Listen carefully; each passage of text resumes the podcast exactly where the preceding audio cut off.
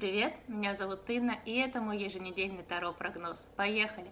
Энергия недели – четверка жезлов.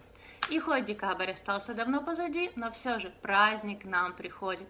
Судя по всему, вы хорошо потрудились в марте, и теперь пришла пора заслуженных бонусов. Если решите праздновать свои достижения, не делайте это в одиночестве. Разделите радость теми, кто вас любит и ценит.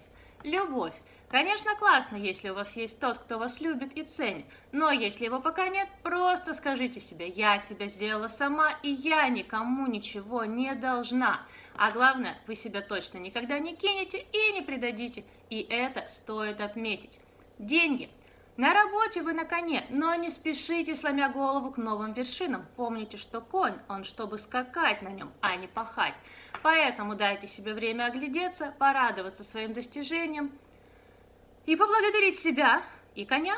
Что точно нужно сделать на этой неделе каждому? Составить список своих достижений в любой сфере или сразу во всех и сказать себе, ну ёб твою мать, ну какой же я красавчик. И вопрос недели, который стоит себе задать, какие свои достижения вы до сих пор обесцениваете, а какими уже все же начали гордиться. На этом все. Всем охуенной недели!